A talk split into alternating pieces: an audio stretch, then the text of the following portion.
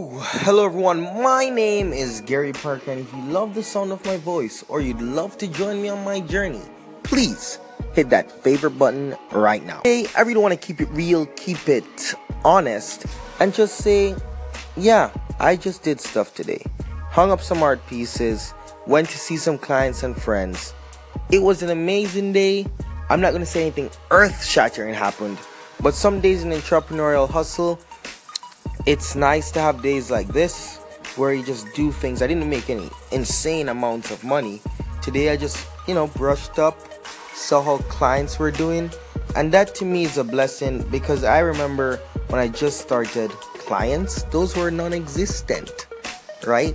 It's an honor to be able to go to a business and know that you're helping someone there and that you're a part of their business and they're a part of yours. And so in my entrepreneurial journey, today I kind of just want to say, yeah, that's a good feeling. And that's what my hustle consisted of today.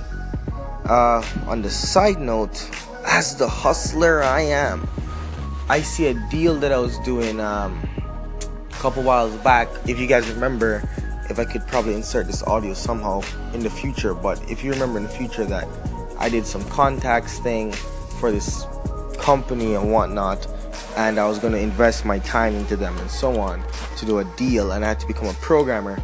Uh, it was fun, it's amazing. However, the deal's not working out how I see I want it to work out. I can't say anything right now, but I know it's going to be amazing in the end. And I guess that's what it means in a, being an entrepreneur like myself. You expected one thing, but you know, things happen, but you know you're going to win. Someone once said, being an entrepreneur is like going to failure, going from failure to failure without loss of enthusiasm.